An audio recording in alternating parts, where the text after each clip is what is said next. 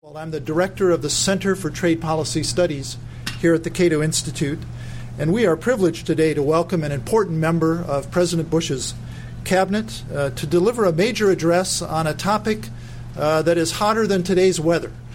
Uh, what to do about illegal immigration, the importance of immigration to the U.S. economy. Our featured speaker today is the Honorable Carlos Gutierrez, uh, the U.S. Secretary of Commerce. Secretary Gutierrez is superbly qualified to speak on this topic. Not only is he a member of the President's inner circle of economic advisors, but he's also an immigrant himself and the former chief executive officer of a major U.S. employer, the Kellogg Company.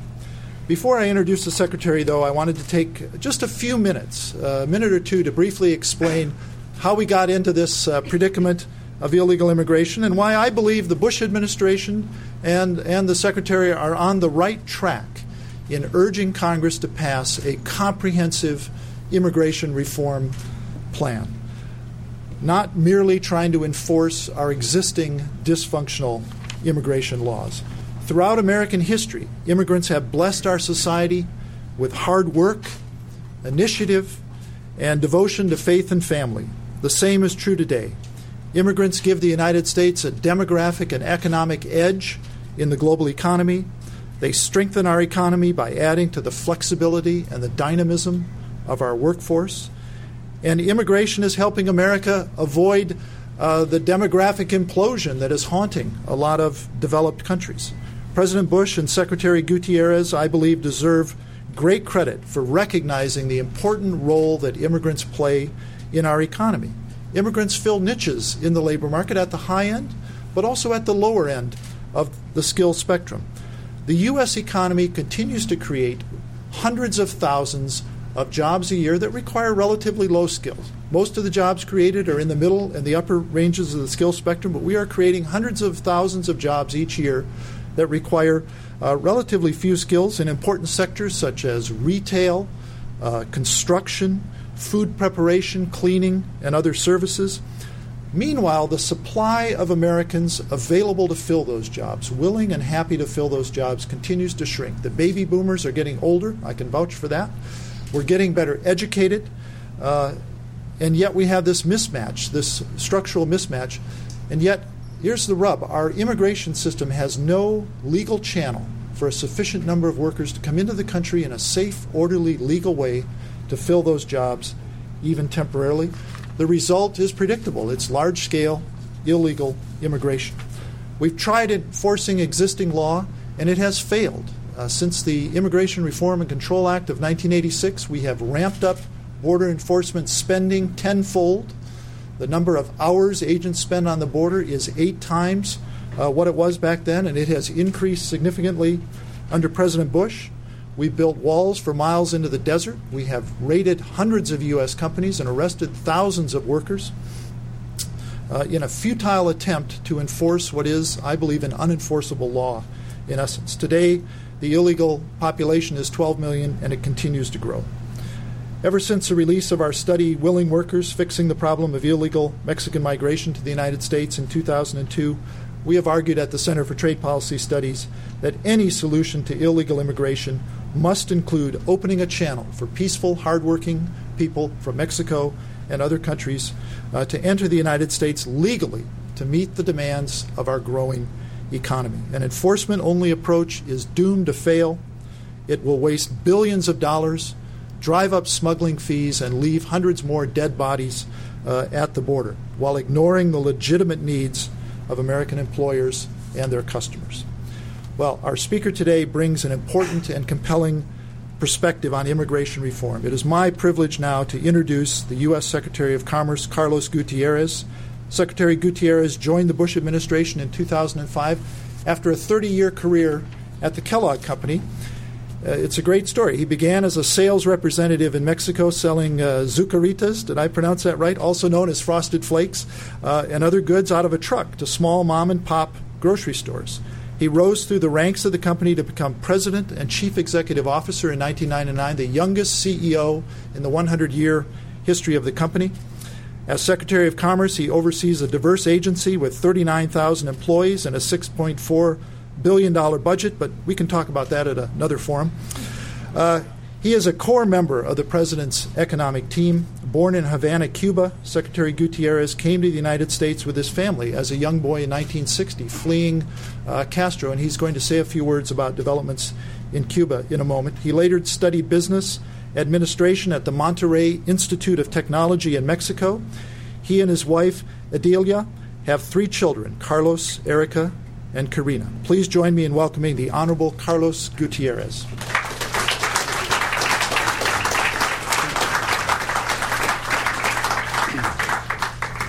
Thank you. Thank you very much. And Dan, thank you for that very kind introduction.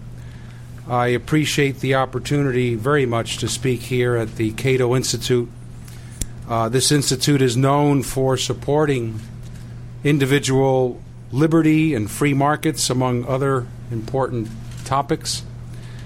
And uh, I understand you also encourage intelligent debate on important issues of our day and I appreciate that very much. And I appreciate uh, your efforts to promote a robust and competitive economy driven by free enterprise principles. So, thank you for everything you do. And before I get on to the main topic, uh, I'd like to talk for a moment about Cuba, since it has been in the news uh, since last night.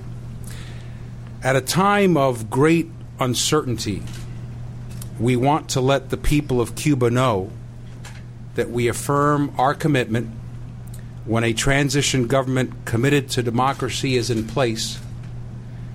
We will provide aid in areas such as food and medicine, economic recovery, and free and fair elections.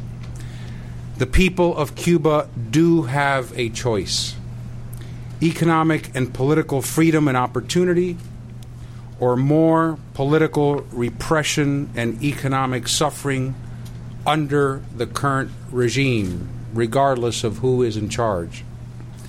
We pledge to help them attain political and economic liberty.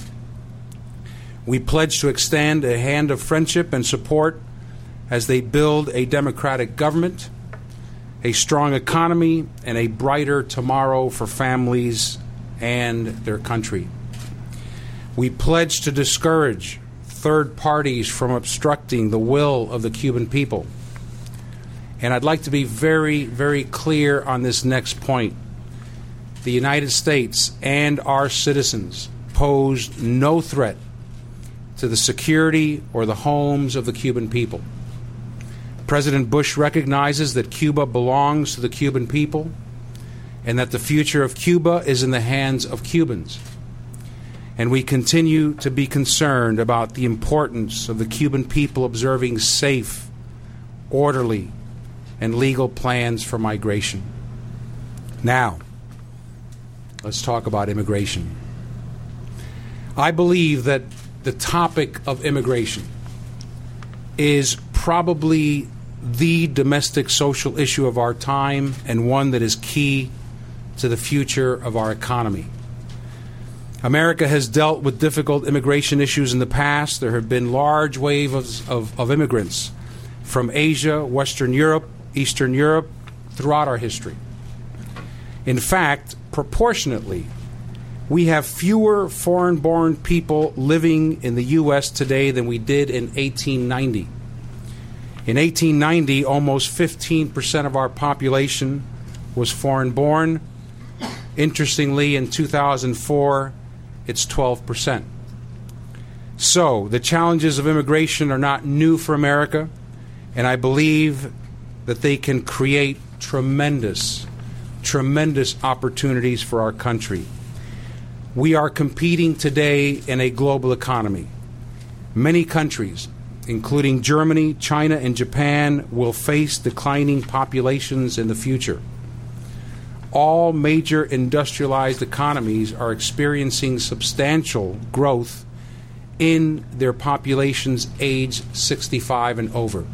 This is a problem we see in virtually every single industrialized economy. By 2025, the median age of German citizens will increase from 39 to 50 years old. Japan will also see a 46% growth in this age group by 2020. The U.S. will also see our median age grow from 34 to 43, and every 60 seconds, a baby boomer turns 60. But what separates us from other nations is our ability to assimilate immigrants and incorporate them into our workforce. From 2000 to 2004, the U.S. Census Bureau estimates that total U.S. population grew more than 12 million by 12 million people. Of that 12 million people that we grew, 44% of that growth resulted from immigration. We have an incredible advantage. We can stand out from the rest of the pack by using our well honed skills from 230 years of assimilating immigrants. But to address the challenge of illegal immigration, and take advantage of the opportunities and really have it give us a competitive advantage versus the rest of the world, we need to show leadership now more than ever. We need to face reality. And we need to deal with immigration as it is, not as we wish it were. We need to work through the issues in a thoughtful manner and avoid letting emotion take over the debate. That may well be our single biggest challenge. I'm encouraged that we're starting to reach some consensus. Recently, more than 500 of our nation's top economists sent a letter to President Bush and all members of Congress. These economists, with very diverse political views, stated unequivocally that immigration has been a net gain for America. And two thirds of American voters say they support bills that include a temporary worker program or a path to legalization rather than one that focuses solely on border security. President Bush's vision for comprehensive immigration reform protects our borders. Our immigration system cannot work if we don't control our borders. And I think everyone pretty much agrees with that. President Bush's vision also recognizes the needs of a growing economy. Our economy is growing faster today than any other large industrialized nation. The reality is that we have jobs today that American citizens either aren't willing to do or aren't available to do. Our unemployment rate is below the average of the past four decades. I continually hear from industries that are having difficulty finding enough workers. We need sources of labor from other countries to fill jobs that simply are not getting filled. The President's proposal upholds our values. We are both a nation of laws and a nation of immigrants, and we can be both. Priority number one in the President's comprehensive proposal is securing our borders. The President has proposed increasing the number of Border Patrol agents from 12,000 to 18,000, increasing the amount of technology we have at the border so we can know who is coming through, and improving processes to become more efficient. In May, President Bush committed 6,000 National Guard troops to our southwest border states. This week, we will have 6,000 National Guard members supporting Border Patrol agents across our borders as promised. The Guard's efforts are already making a positive difference. It has also helped that the Department of Homeland Security has stopped the practice of catch and release with every population except for one, and instead is using catch and remove. Already, the number of captured illegal immigrants has fallen by 45% since spring, as fewer crossings are attempted during a normally high volume season. And there's been a 7% drop in immigrant deaths in the desert compared with last year. Clearly, the message is out that we have stepped up security at our border. One of the best ways to secure our borders is to have immigration enforcement inside of the country, in the interior of the country. And this is something that we all need to understand. And sometimes this insight gets lost in the immigration debate. We need effective interior enforcement, and that just may be the best way to secure our borders. Clearly, our system needs to be fixed. We have an underground industry built on producing false documentation for illegal workers. Employers have a hard time helping enforce the law because they're not sure what documents they should require. A Government Accountability Office report last year found that document fraud and a large number of documents acceptable for providing work eligibility have caused great confusion among employers. The rules must be clear enough to hold businesses accountable for hiring people with the proper documentation. With comprehensive reform, we will ensure that businesses have the tools they need to do this and that we can hold them accountable. That's why we need a temporary workers program. It would create a legal means for workers to enter the United States for a limited period of time and we need a biometric card identification system. We have the technology today to quickly and effectively use a person's unique characteristics, such as a fingerprint, to verify their immigration status. And I happen to have a copy here or a, a uh, an example of a biometric card uh, with someone's fingerprints on it. This is just uh, used for example. It's uh, it's made out to test specimen. But here's the idea. It's as easy as this: fingerprint on the front. This cannot be forged. It cannot be tampered. And when you know that this is the documentation that people should be looking for, an employer should demand this this specific card, and over time, over time, it will become very unlikely that people will risk their lives coming across the border illegally if it is well known that unless you have this card, you will not find a job.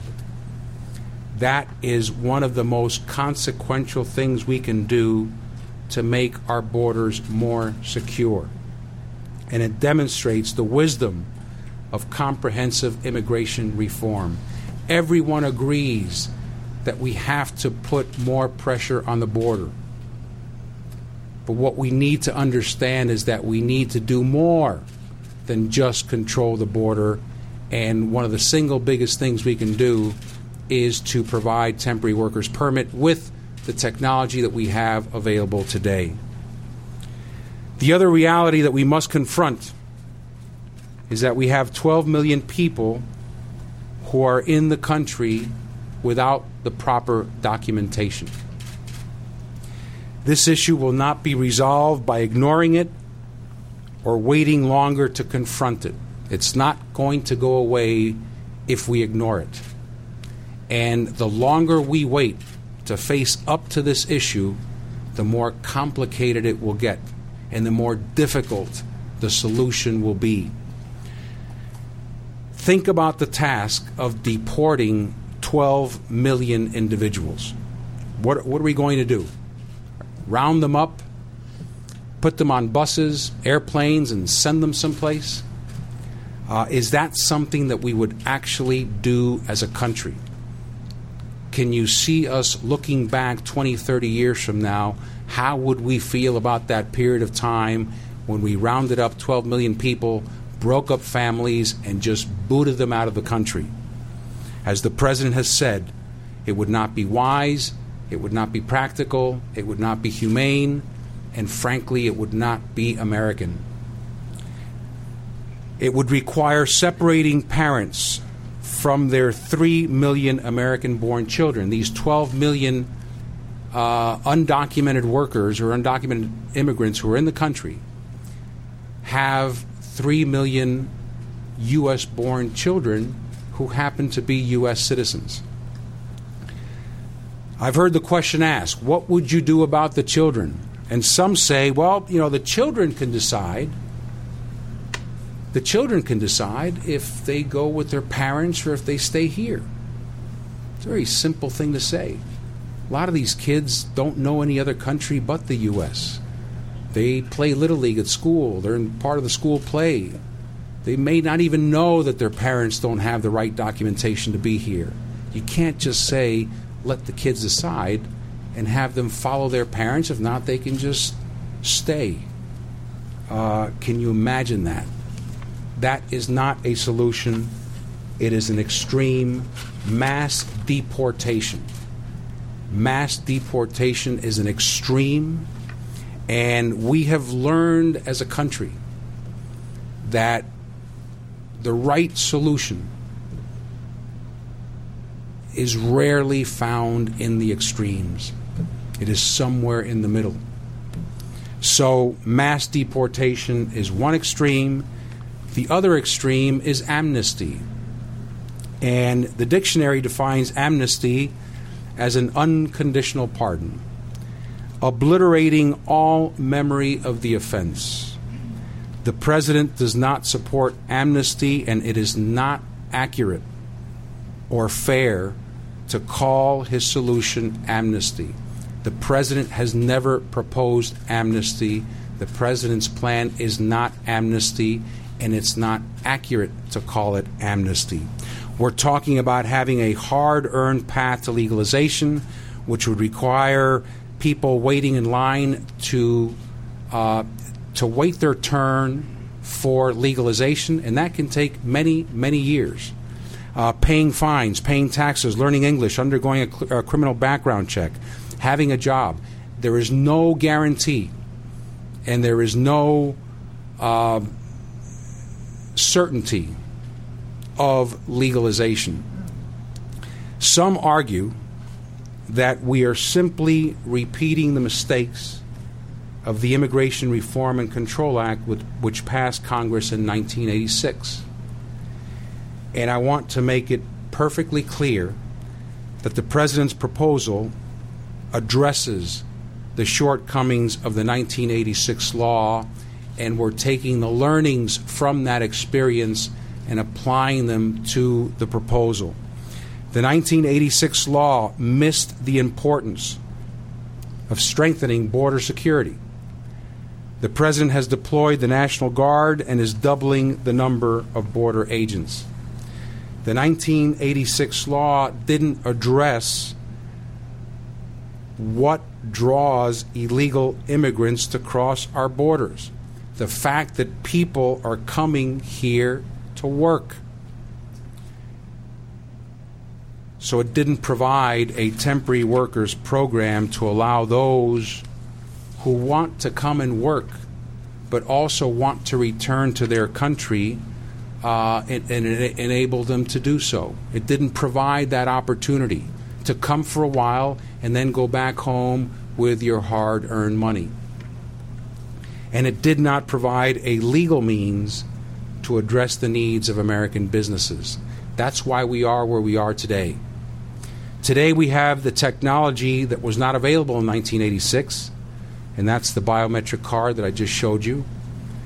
With biometric cards and the basic pilot system, we can hold employers accountable to verify their worker status.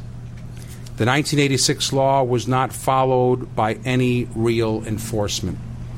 In contrast, the president is calling for more criminal sanctions instead of just administrative fines. And that's a very, very important distinction.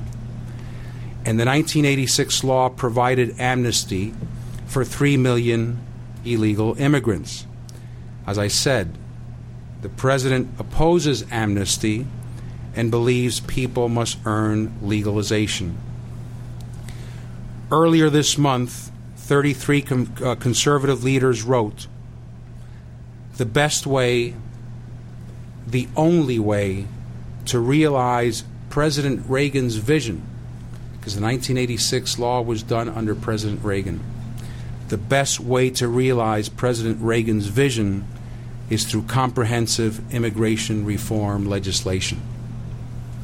the issues of le- illegal immigration are far too complex to assume that they can be solved with one easy action or they can be solved with a one word or they can be solved by you know saying the right applause line in a 10 second soundbite it is a complex issue and it requires people to sit down think through it work through it and work out the details we need leadership and we need a reasonable compromise in the middle. We need to be talking about the right mix of immigration reform that addresses all the issues and acknowledges that the extremes are not viable. As long as we continue to talk about the extremes and as long as people continue to adopt a position that is on one of the extremes, we're not going to make any progress. Just last week, Senator Kay Bailey Hutchison and Representative Mike Pence offered an intriguing proposal. It provides for stronger border security while also recognizing our economy's needs for temporary workers. The proposal acknowledges that we must secure our borders to secure our nation, and the President has already taken bold steps in this direction. Obviously, there are many details to be worked out, and this is all about details. This is not about a 30,000 foot view, what's going to make the difference. What we learned in 1986 that what's going to make the difference is working through the details and then executing those details flawlessly. That's what's going to make the difference, not continuing to talk about the issue. Obviously, we need to work out a lot of things. I met with Senator Hutchison and Congressman Pence, and they both believe that their proposal is a starting point, a starting point so that discussions can take place. And we encourage the House and the Senate to continue talking and to continue this rational approach to finding solutions. The other point that President Bush makes is that we are a nation of immigrants. And immigrants today have helped this country great, be great. Immigrants have really built this country, and immigrants have made the U.S. the greatest country in the world. All of us here today, unless you are Native American, are immigrants or descendants of immigrants. So it wouldn't be right to assume or to say that immigration was fine when our parents came over or our grandparents came over, but it's no longer fine. We were a nation of immigrants for our first 230 years, but somehow in the future we're just going to cut that off.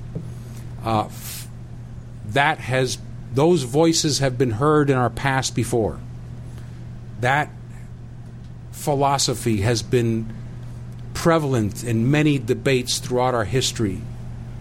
Fortunately, very fortunately, wisdom and tolerance has always prevailed. I'll give you my own personal perspective. I came to this country in 1960 from Havana, Cuba. I was six years old back then. On January 1966, I formally became a U.S. citizen. To this day, my U.S. passport is my most valued material possession. I'm extremely grateful that people encouraged me and even pushed me to learn the language and to be part of society and to, to integrate into society and to assimilate as much as possible. I'm very grateful that people didn't let me off the hook and that people didn't tell me that I didn't need to learn English. And I think we are doing people a disservice if we tell them that they can be successful in this country without learning English. That's all part of comprehensive reform. And as the President has said, if you learn English, you can go from cleaning an office to running an office.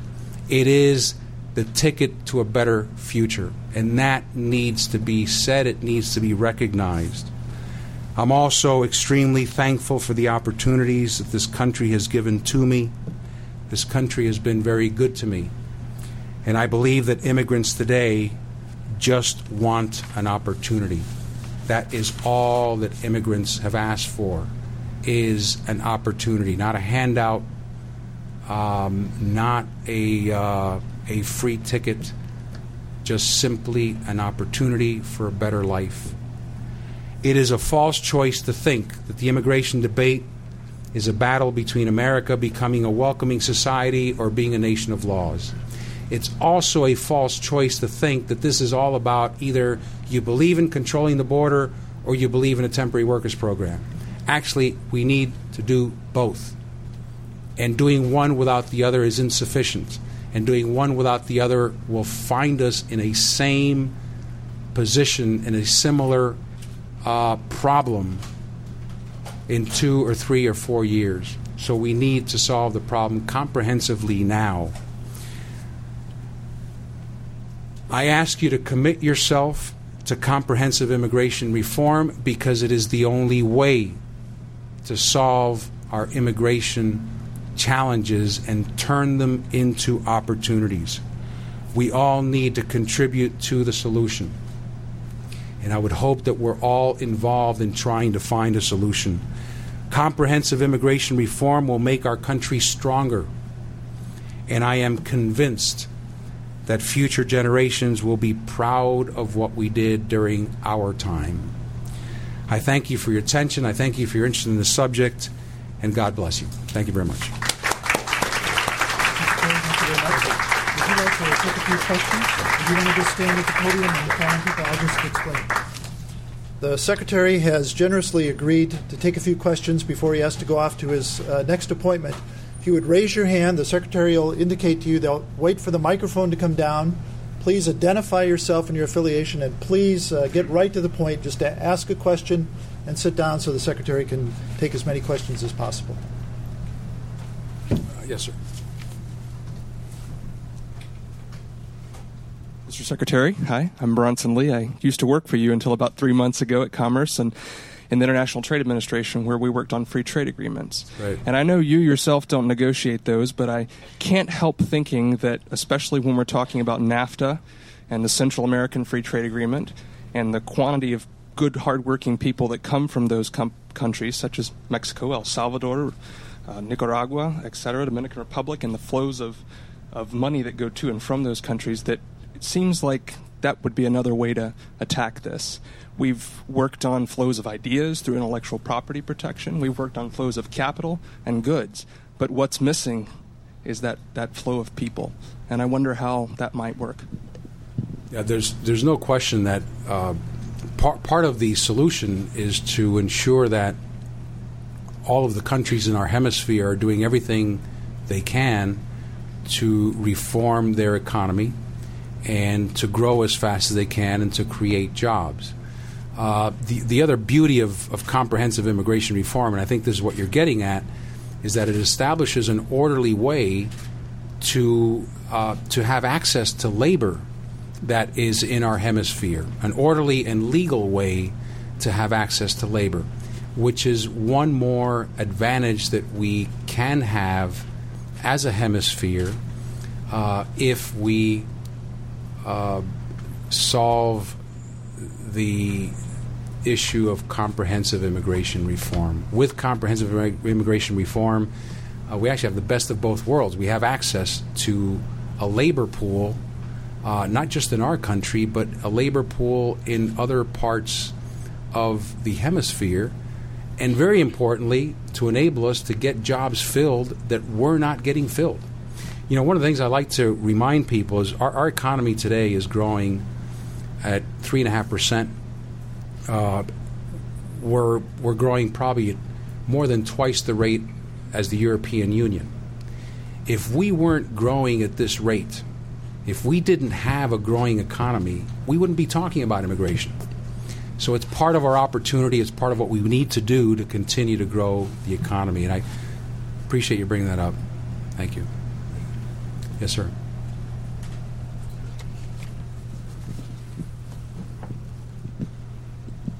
Uh, I'm Jonathan Tang with the U.S. Conference of Mayors. Mr. Secretary, how are you? Um, I had a question regarding uh, the 12 million or so illegal immigrants that are currently in the nation. You mentioned uh, that the administration certainly doesn't want to provide amnesty at the same time they don't want to deport them.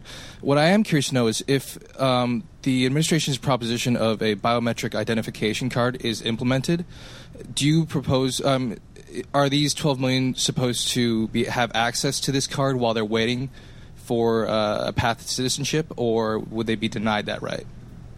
Well, th- that's exactly, it's a great question, and that's exactly the type of question that we would like to see answered in a comprehensive plan. When can people apply for this card?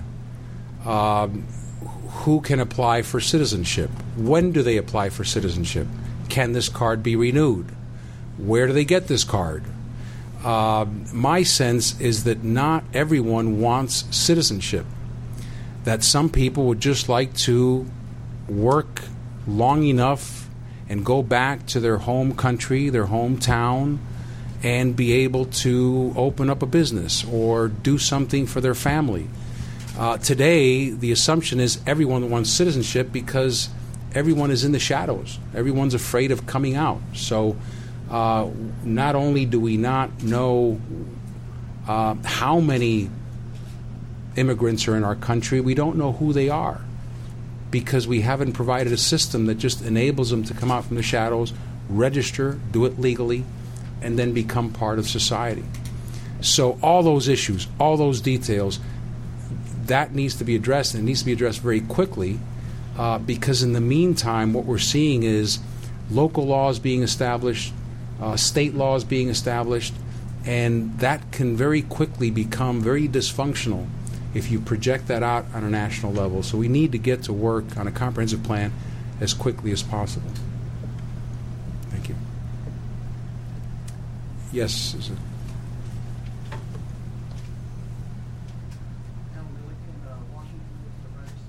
What is your suggestion for employers whose uh, employment uh, needs or desires does not fit in with uh, current law?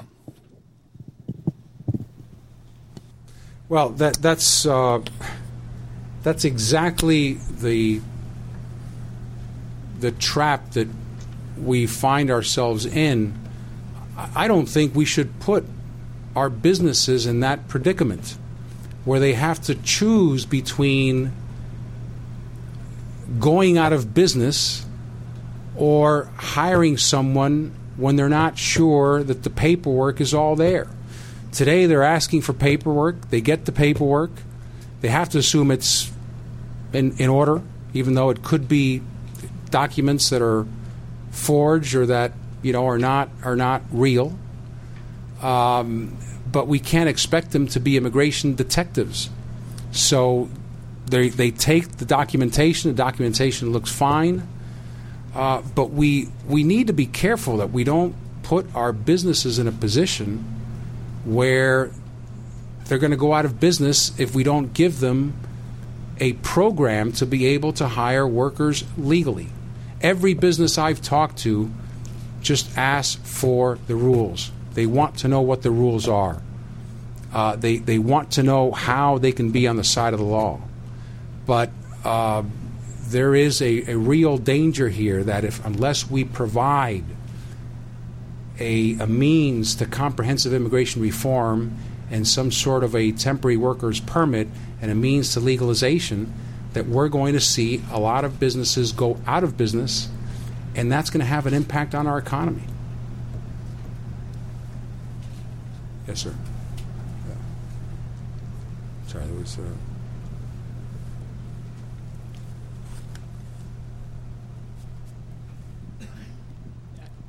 Teddy Davis, ABC News.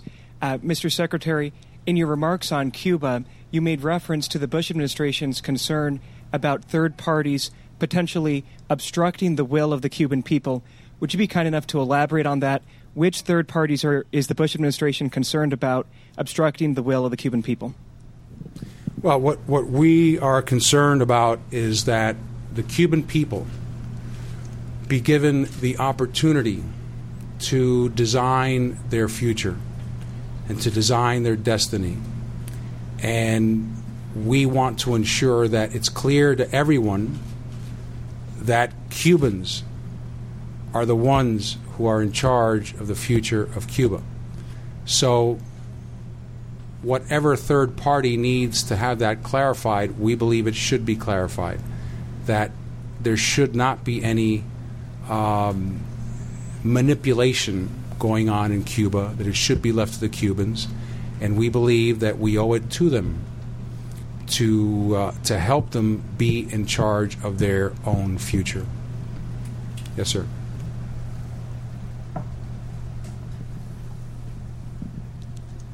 Mr. Secretary Sidney Weintraub from the Center for Strategic and International Studies.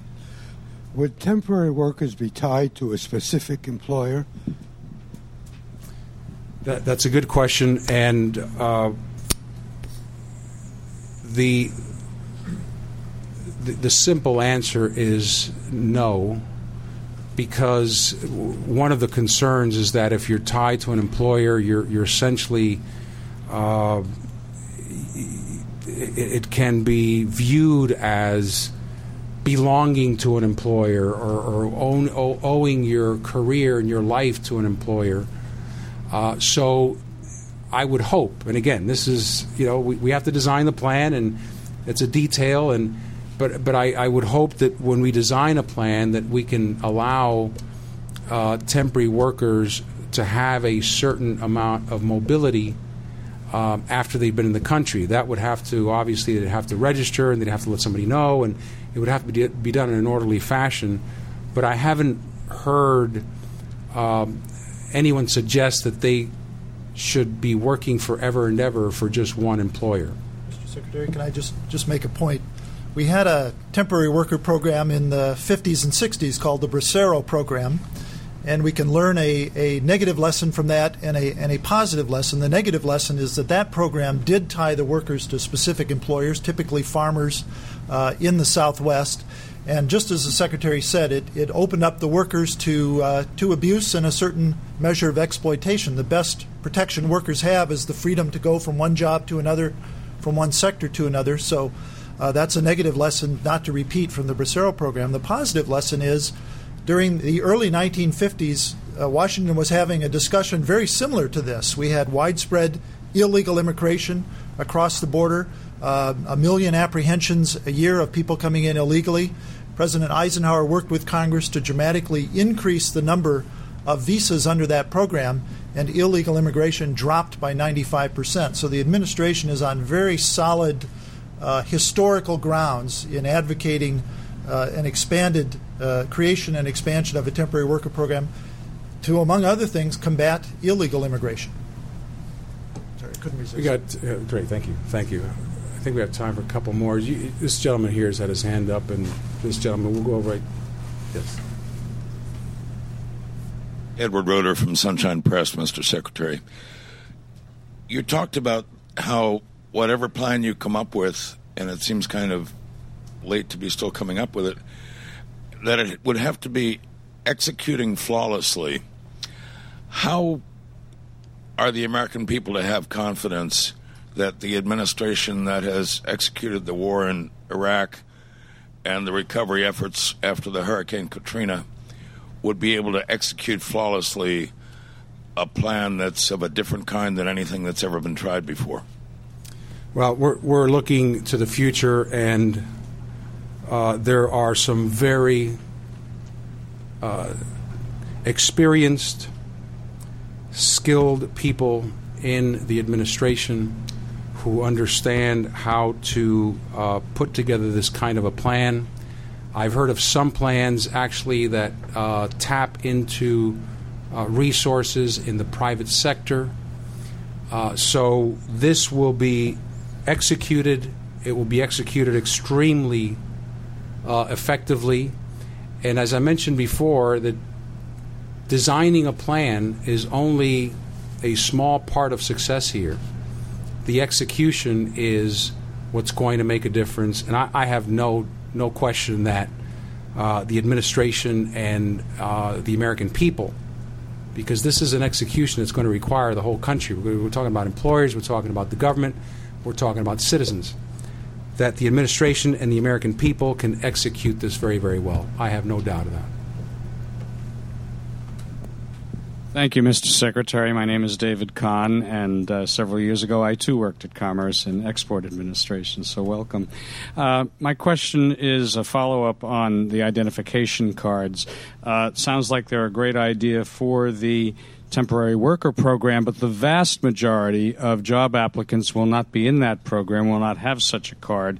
So we're back to the same documentation that's subject to uh, forgery and fraud that we have now, birth certificates, whatever it might be.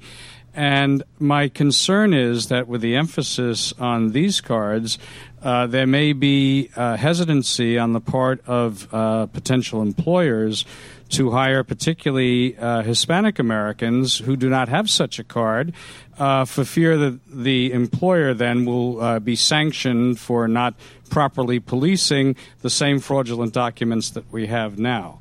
And I wonder how we're going to handle the vast bulk of job applicants. We, we have today, we have a vast number of records uh, in the country. We, we have ways of verifying Social Security numbers. Um, and, and we have a very good national verification system which is getting better and better. We believe that can be put to use to verify those who are today uh, American citizens or those who have a green card. Um, th- the important thing is to focus on getting the 6 million or the 8 million right. And I, I don't believe we need to change uh, the system for 200 million people because we're getting a system to work for 12 million people. And, and we believe that we can do that um, and have a verification system that works for everyone else, which uh, is also needed today to, to, to, also verify a simple document such as a Social Security card. So we, we, we, can have, we can have both systems work with the information we have today. Yes. Uh, I, said, I said one more. Okay, one more question. This will be the last question. Yes. Uh, Huilin Greeny from Amherst Select Board, Massachusetts. I have one question for you, Secretary. That is, um, if when the economy uh, goes sour, say we have uh, instead of 3.5% growth rate, we have one and a half, and if the unemployment unemployment rate goes up instead of the current 4% go up to say 8%, in that circumstance, what's the national uh, immigration policy would be if you already put a good comprehensive one here on the table, and what's next? Thank you. Well, uh, first of all, what I should say is we have to work hard to ensure that we put the policies in place to continue to grow. And we believe that this economy has everything it needs to continue to grow as long as we keep taxes low, as long as we have a policy that encourages uh, free enterprise and capital investment and free trade. Um, in the event that some companies are faced with a disruption, the marketplace will have to take over. And if you have a temporary worker's permit and you no longer have a job in this country, then I'm sure that it will be the marketplace that drives that person to go back home to look for a slot. Again, the reason that we have the immigrants here today is because there are jobs that aren't getting filled. If those jobs are no longer going to get filled, uh, then I believe we're the, the marketplace will take care of itself, and there will be a um, a a different allocation of labor, and that will happen in a very natural way, the way it's happened today. Well, please join me in thanking the secretary for his.